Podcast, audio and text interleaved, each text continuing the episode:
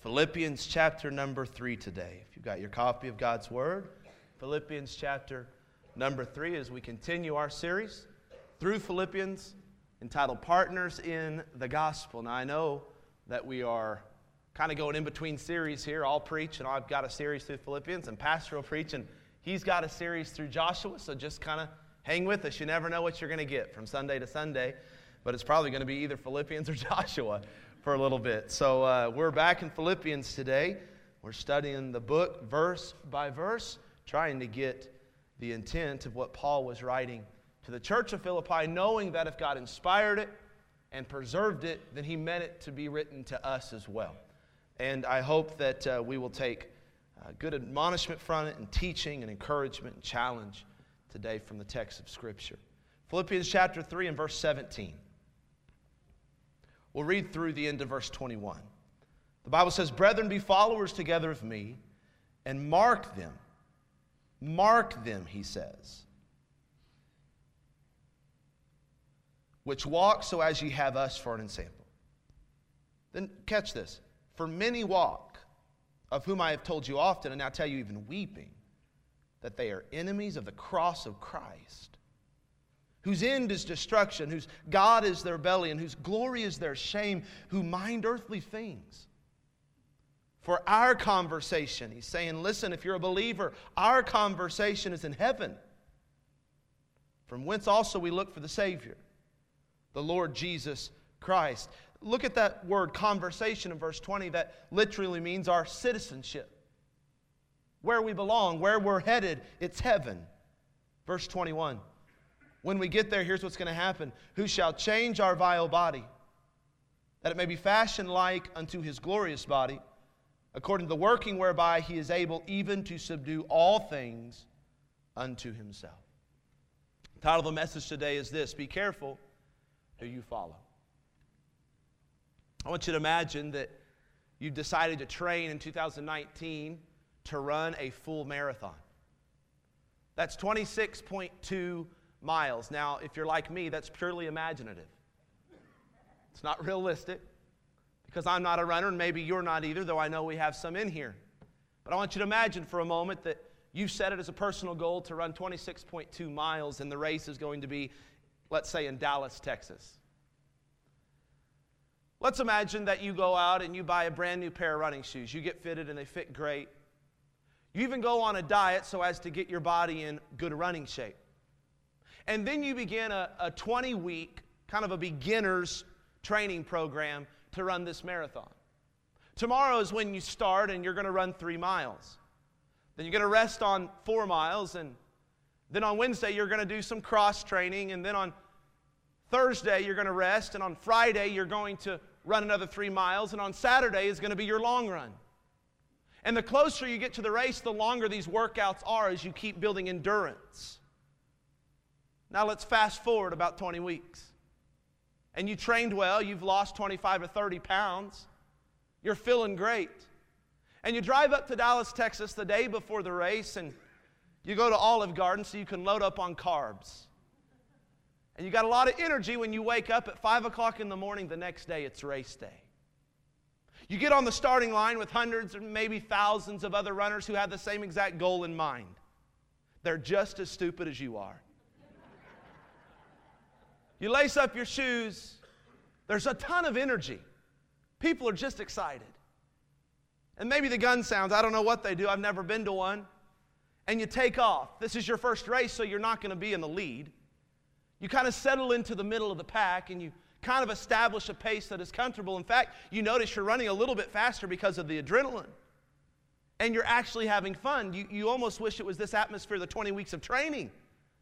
It's incredible you really feel like you're going to be able to do it. You get halfway through the race and you stop at a little station where you can tighten up your shoes and maybe grab a little bit of a snack and some water.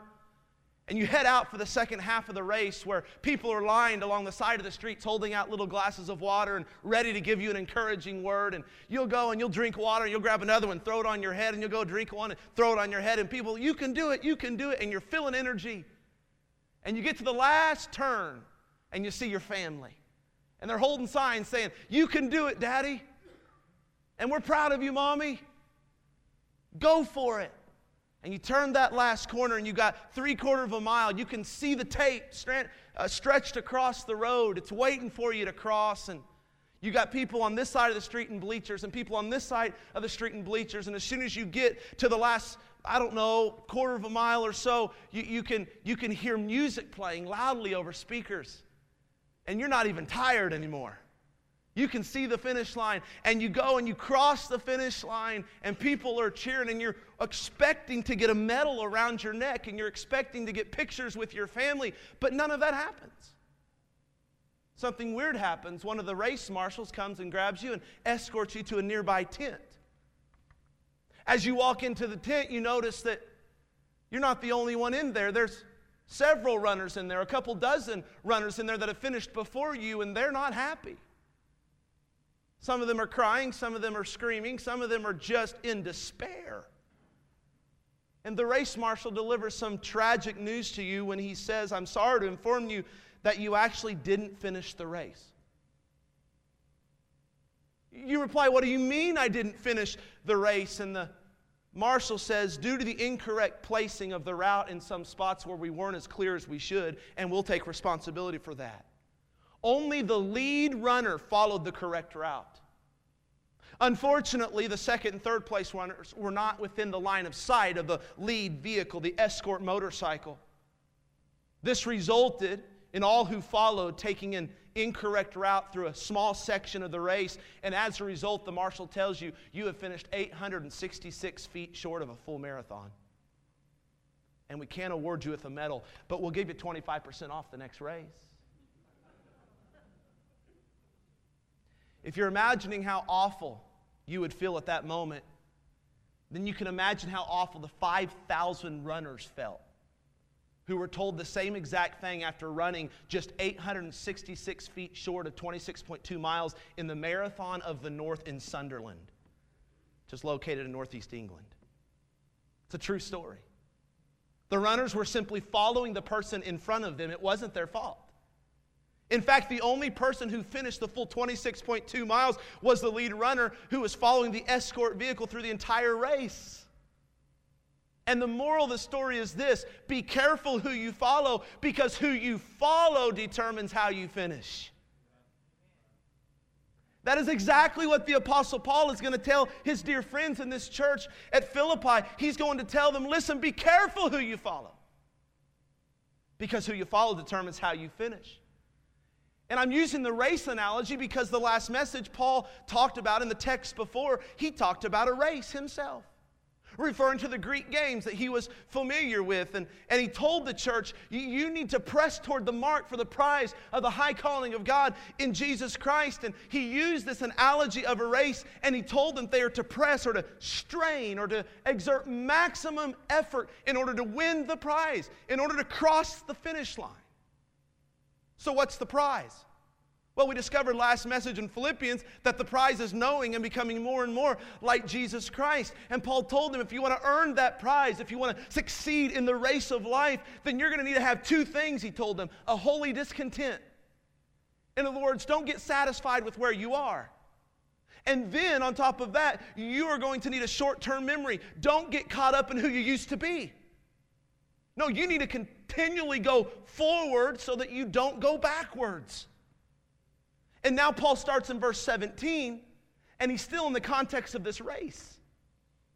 And he's going to tell them a third thing they need to do to earn the prize of knowing and becoming more and more like Jesus, to finish the race well. And it has everything to do with who they follow, who they allow to influence their lives. And Paul cuts right to the chase in verse 17 and he gives us his main point, which is this follow those who follow Christ. If you want to run well, if you want to earn the prize, the key is to follow those who are following Christ. And verse 17 says it, brethren, be followers together of me. Paul starts by saying, Follow me. Now, at first glance, that appears to be egotistical, doesn't it? I mean, what pastor is going to stand up behind a pulpit and look to his church and say, The first person I want you to pattern your lives after is me? And at first, it does appear to be a prideful statement. I would, I would submit to you it's not for three reasons. Number one, God wouldn't have inspired Paul to put something egotistical in the Holy Scriptures. It was God ordained. Secondly, um, on, on top of that, here's another reason. He just mentioned in verse 12 that though he's been saved for 30 years up to this point in his life, and he's planted at least nine churches by this point in his life, he admitted himself, I'm still not where I want to be. I haven't crossed the finish line. I don't know Jesus like I really want to know Jesus. I haven't become everything I should be. And so he already admits that he's not everything he should be. And then we can go over to 1 Corinthians chapter 1 and verse 11 and we can see where he told another church the same thing, but he added a disclaimer. Look, look at it. He said, Be ye followers of me, even as I also am of Christ. Did you get that? Paul is saying this, and his heart is the same for the church of Philippi. I want you to pattern your life after me, only to the extent that I'm following after Jesus. The moment I stop following after Jesus, you stop following after me. And at the same time, Paul was humble enough to acknowledge that he shouldn't be the only example they have.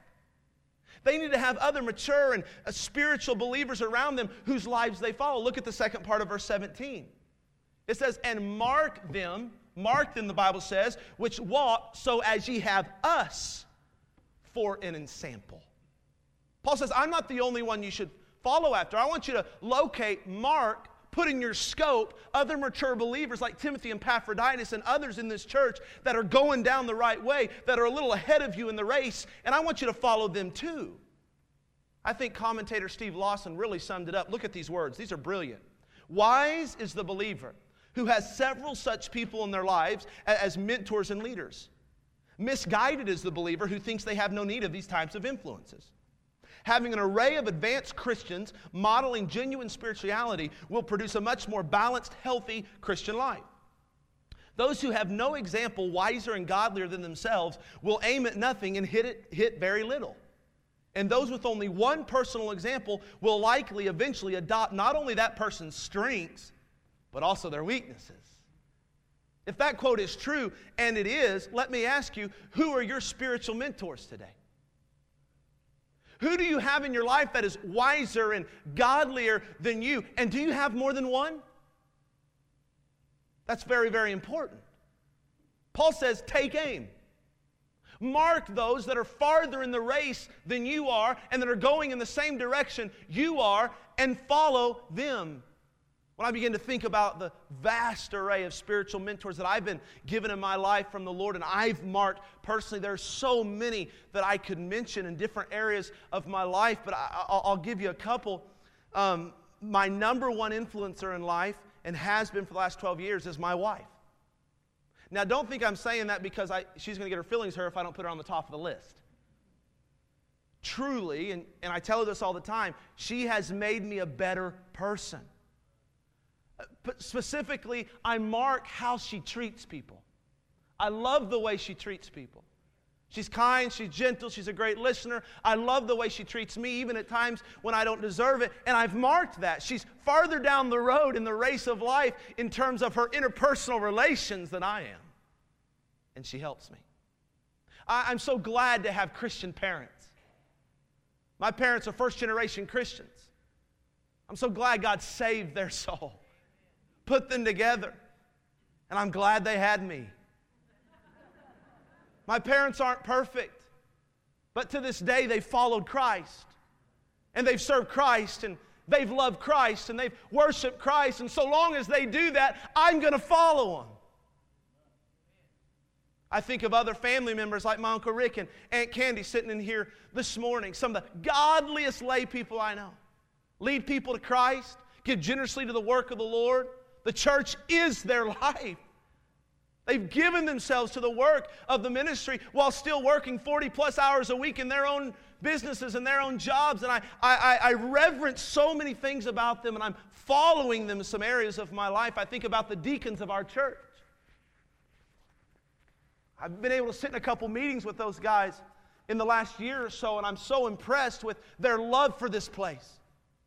I'm so impressed with how they counsel and advise and pray for our pastor and their wives. And, and, I'm so impressed with their spirits for the Lord and the work of the gospel. I'm marking them men. I'm marking them ladies. I've got a spiritual mentor in the area of soul winning and personal evangelism. I got a spiritual mentor in my walk with Christ. There's one person specifically I've marked in my life who I watch in their walk with Christ and challenges me. I have some, I have some mentors in the area of parenting, in the area financing, in the area of personal purity. I've got those people. Do you? None of these people I've mentioned are perfect. They're just a little ahead of me in the race. I can see the back of their jersey. And I'm trying to keep up with them so I don't take a wrong turn. You need to mark those in your church, in your family, marriage, finances, parenting, empty nesters deacons, deacons' wives, fellowship Bible class leaders. You need to mark those in your church that you can follow as they follow Christ. Then Paul goes on to tell us why this is so important. And he gives us two reasons. One kind of sounds negative at first, and one is very, very inspirational. He says in verse 18 and 19 that we should follow those who follow Christ because we can easily be influenced by the wrong examples. No, just as there are positive examples to emulate, listen, church, there are negative examples to avo- avoid.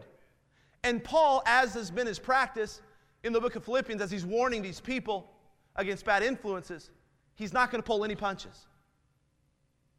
But before we get into Paul's description of these bad examples, it's important to note his tone in verse 18. Look at it.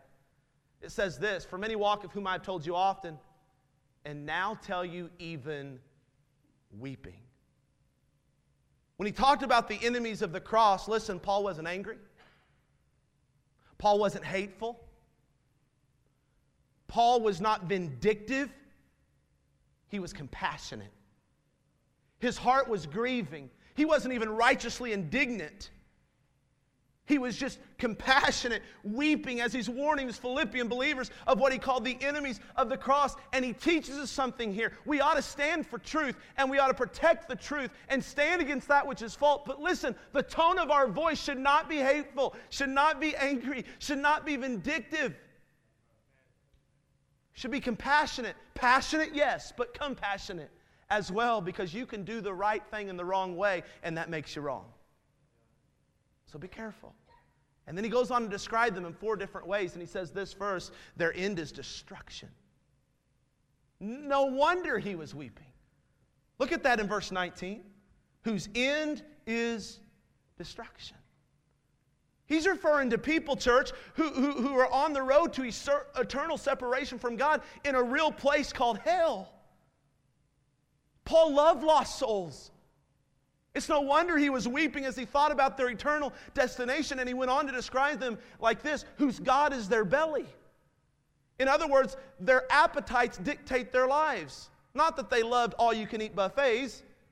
Metaphorically, he was speaking about their sensual lust. What felt good in the moment, they did. What looked good in the moment, they did.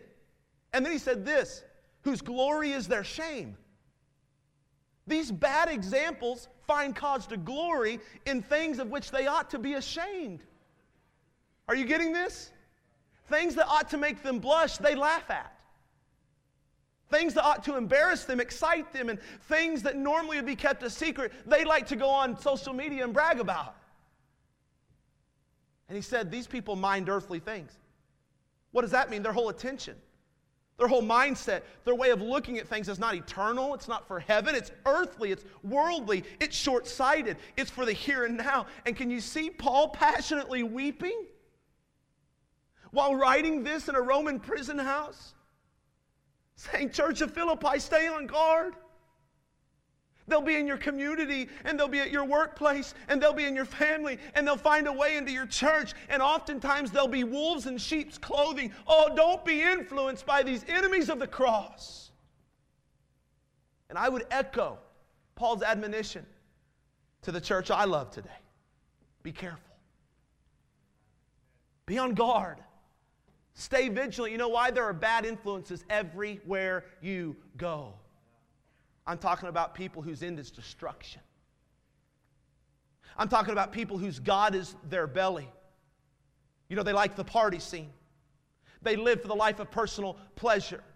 Their actions are gauged by what they feel right, by what feels right in the moment. Those who have been given to their sensual lust. I, I, would warn you be careful of people whose glory is their shame. They joke about sin, they promote sin, they brag about how drunk they got last weekend. They make women out to be nothing but an object for personal pleasure. Beware of those people. Beware of those who mind earthly things. I'm talking about they live to worship the almighty dollar. They live for the next promotion. They live for the next step of success, no matter what it takes to get there, no matter who they hurt on their way. The reason why I'm passionate today about warning you of wrong influences in your life, listen, friend, is because I've seen too many Christians, good Christians, distracted and derailed and disappointed by the wrong influences in their life. I simply don't want you to be one of them. Well, Brother Tyler, I'm kind of past that. Certainly, you're preaching to the teenagers, the young adults who are trying to find themselves still, right? Because I, I kind of know who I am by now in my life. And maybe you are sitting there as an adult thinking of your teenage daughter, or thinking of your little toddler that will grow up in a godless society. What about you, adult? You see, that's why Paul wrote this in 1 Corinthians 15 33 Be not deceived. Evil communications corrupt good manners. Do you see an exception clause with be not deceived if you're 16 and below? No, he used those three words because he anticipated the church he was writing to in Corinth and even the church here. It wasn't going to be a church full of kids. It was going to be a church full of adults who somehow in their mind deceive themselves into thinking they know themselves by now and nothing anybody does affects them and they don't care what people think and, nothing, no influences can corrupt them. But Paul says that's foolish thinking. We never outgrow this propensity to be corrupted by bad influences. I think about it this way if a serpent, a serpent, can influ- influence Adam and Eve to do wrong and they were perfect, what makes me think Satan can't influence me to do wrong? And if one woman by the name of Bathsheba, who is at least a quarter mile away from King David, who is called a man after God's own heart, can influence in him to be an adulterer and eventually a murderer, what makes me think that some woman in liberal Kansas can't, can't put sexual temptation on me and influence me to, to have an adulter, adulterous affair on my wife? I'm not above that because I'm standing behind the pulpit today. If Esau, Esau, who was given a God given birthright, an amazing privilege in the Old Testament.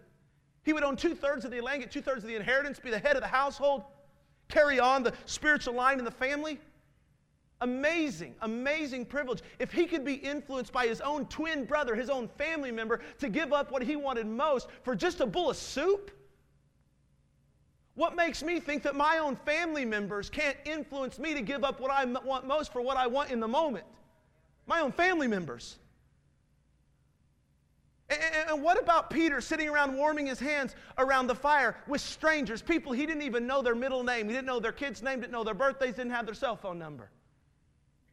And they could, they could tempt him and influence him to deny the Jesus he said he would never turn his back on. What makes me think that strangers I don't know on a television show can influence me, or, or, or a stranger, an author in a book I've never met, can't influence me to turn my back on what I believe to be true from the Holy Scriptures? Things I said I would never do. I'm just trying to tell you, Paul says, follow those who follow Christ. And here's why because we are all prone to be easily influenced by the bad examples. But then he gets positive. And he says, let me give you a, a really good motivational reason for why you should follow those who follow Christ. And has everything to do with our eternity. He's going to tell them this follow those who follow Christ because of your heavenly citizenship. This is so good, your heavenly citizenship. Here's what he's saying watch. Because of where you're headed, you should only follow those who are headed in that same direction. Did you get it? Let me show you in verse 20. Some of you shaking your head, no, you don't get it. For our conversation is in where? Okay, say it again. For our conversation is in? Good. From whence also we look for the Savior the Lord Jesus Christ, who shall change our vile body, that it may be fashioned like unto his glorious body, according to the working whereby he is able to subdue all things unto himself. At first glance, it might appear those two verses should be a sermon all amongst themselves, but they actually tie into this context of following the right examples. Because here's the point. Watch here. Paul says, if, if, if if your heavenly citizenship, if, that, if that's where your citizenship is, it should inform you of who your influences should be. So, in essence, he's saying this why would you follow worldly minded people when this world is not your home? You need to mark heavenly minded people who are living and looking for the Lord's return. In other words, your citizenship should inform your relationships.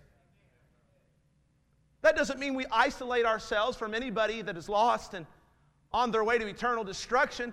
God has ena- enabled us, equipped us, and relying on us to reach them with the gospel. But at the same time, our closest friends and, and the most of the, our best time should be spent following those who are headed to the same finish line we are, not taking any shortcuts, not short sighted in any way, not living for the here and now, living for heaven. I got an illustration. Is Brother Sid in the building? Come up here, bud. Alex Perez, come up here for a second. I want to illustrate something to you. You take that side of the rope, Sid. You take this side of the rope, would you? I'm not going to jump rope. Don't get scared. I want to illustrate to you what I think Paul is talking about in his admonition for us to be eternally minded, to live for eternity, while at the same time following those who do so. Okay? Imagine this rope goes on forever. I know we can't find a rope that goes on forever, but imagine that it does. It's a 45 foot rope. And I want you to imagine that this rope represents the timeline of your existence. On Alex's end here, and I, I, I want you to uh, hold it just like that so they can see it. Okay, how strong are your fingers? You got it? Not only, it's, it's impressive. You see this red part? This red part represents your time on earth. I looked it up. The average male in America, 2018 at least, is expected to live 80 years. The average woman is expected to live 84 years. Why do women get to live longer? You ever wondered that? It's unbelievable. It's not fair. But the, let's just go with the men's statistic 80 years. This represents 80 years. The white part of this rope represents life after death, it represents your eternity. And again, it should go on forever because eternity never ends. Here's what's crazy so many people, good people, even good Christians, live for the red when they have all of this they should be living for? How in the world does it make sense for God fearing, God honoring people to live for this little speck in time when we have all of this we should be living for? No, no, I'm serious. There's, there's people that spend their money for this and spend their time for this and pursue relationships for this and raise their kids for this. Are you following me? When they should be making all those decisions right here. In other words, when they get their paycheck. Here's the question God fearing Christians, citizens of heaven, should ask themselves How does God want me to spend this money? How is this going to benefit others for eternity? Instead, so many Christians say, What can I do with my money? We look in the calendar at the month of February, it has 28 days in it. You know how the Christian, the heavenly, the, the citizen of heaven, should think about that, God?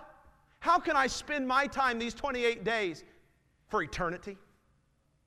But yet, so many Christians spend their time for the red. What can I do this month for myself? Maybe in seeking relationships. Who you hang out with, who you date, who you marry. That should not be filtered through the lens of here and now, but through the lens of eternity who you date, who you marry, who you hang out with, you should ask God this Who gives me the best chance to please you for eternity? What about the way we parent our kids? What we allow them to watch? Who we allow them to be influenced by? By the way, that parents are supposed to be involved in those kind of decisions. Where we allow them to go to school?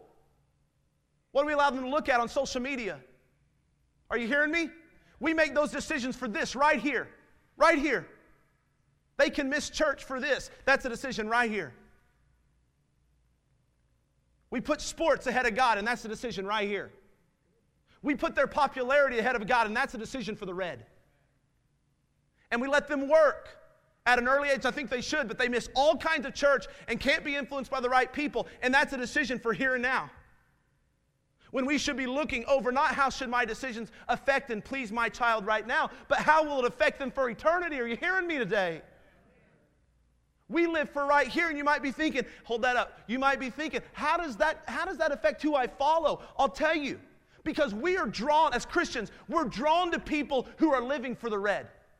You know why? Because it looks fun, and it's immediate, and it's popular, and it's rich and it's seemingly successful. That's why we're drawn to those people and we get real short sighted with our decision making. We get real short sighted with how we spend our time, our money, and how we pursue our relationships and parent our kids in life. And here's what happens when Christians, heavenly citizens, try to live in the red. We hear things from, try to live in the white rather. We hear things from people living in the red. Oh, you're old fashioned.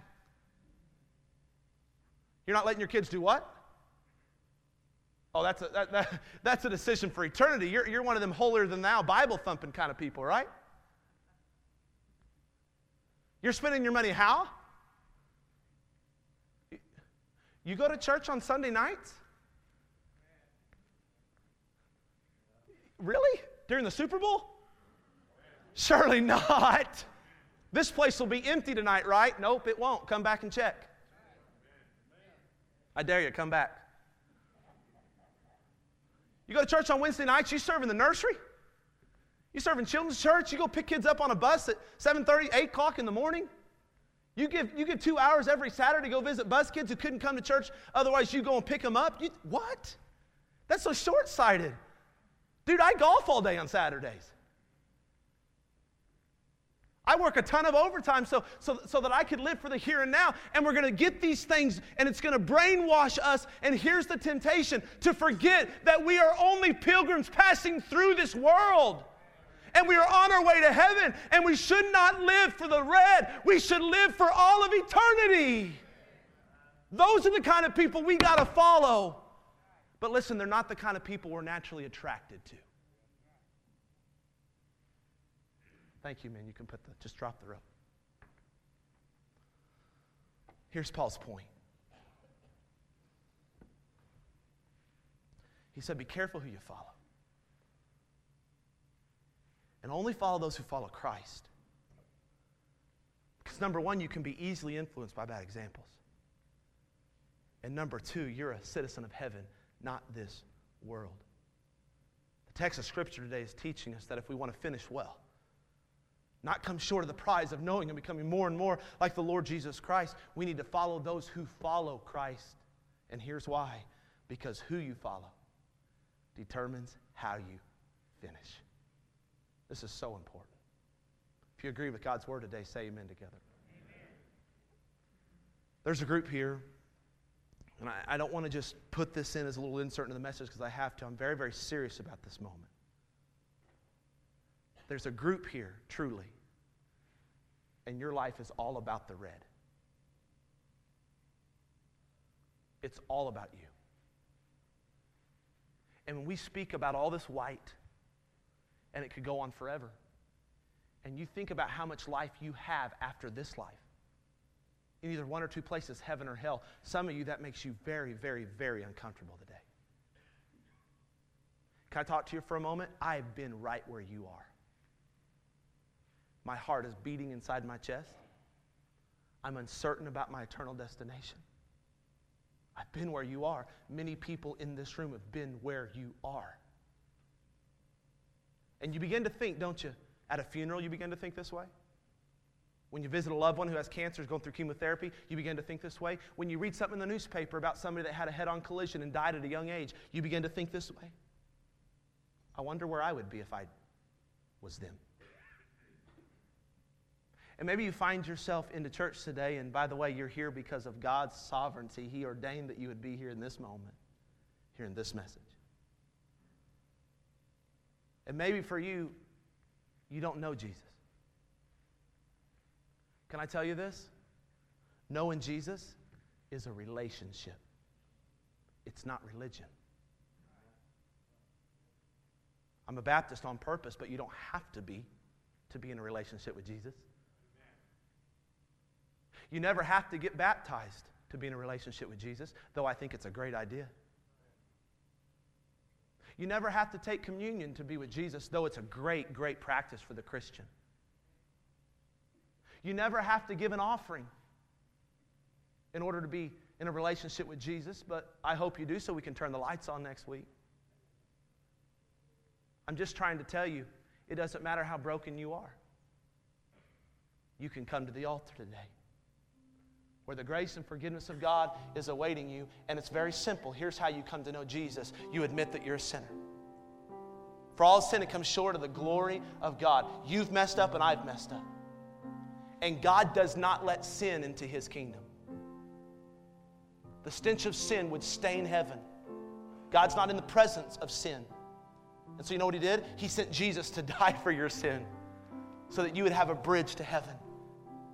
And you have to believe that. You have to believe that Jesus died for your sin. That while you were yet a sinner, Christ died for you. And if you believe that in your heart, the third step is very easy. You call upon God to save you. That word calls, you pray, you ask. You cry out to God. Well, what do I say? It doesn't matter. It doesn't have to be the perfect words. He understands the cry of the heart. You confess His Lordship in your life. You confess that He is God. You confess that He died on the cross, and you say, God, the best I can. I believe you love me enough to save me. Will you do it? But, Brother Tyler, I don't know all the Bible answers. You don't have to. Well, let me go get my act together. I'll come back in a couple weeks. You don't have to. You can be saved right now, today. Today.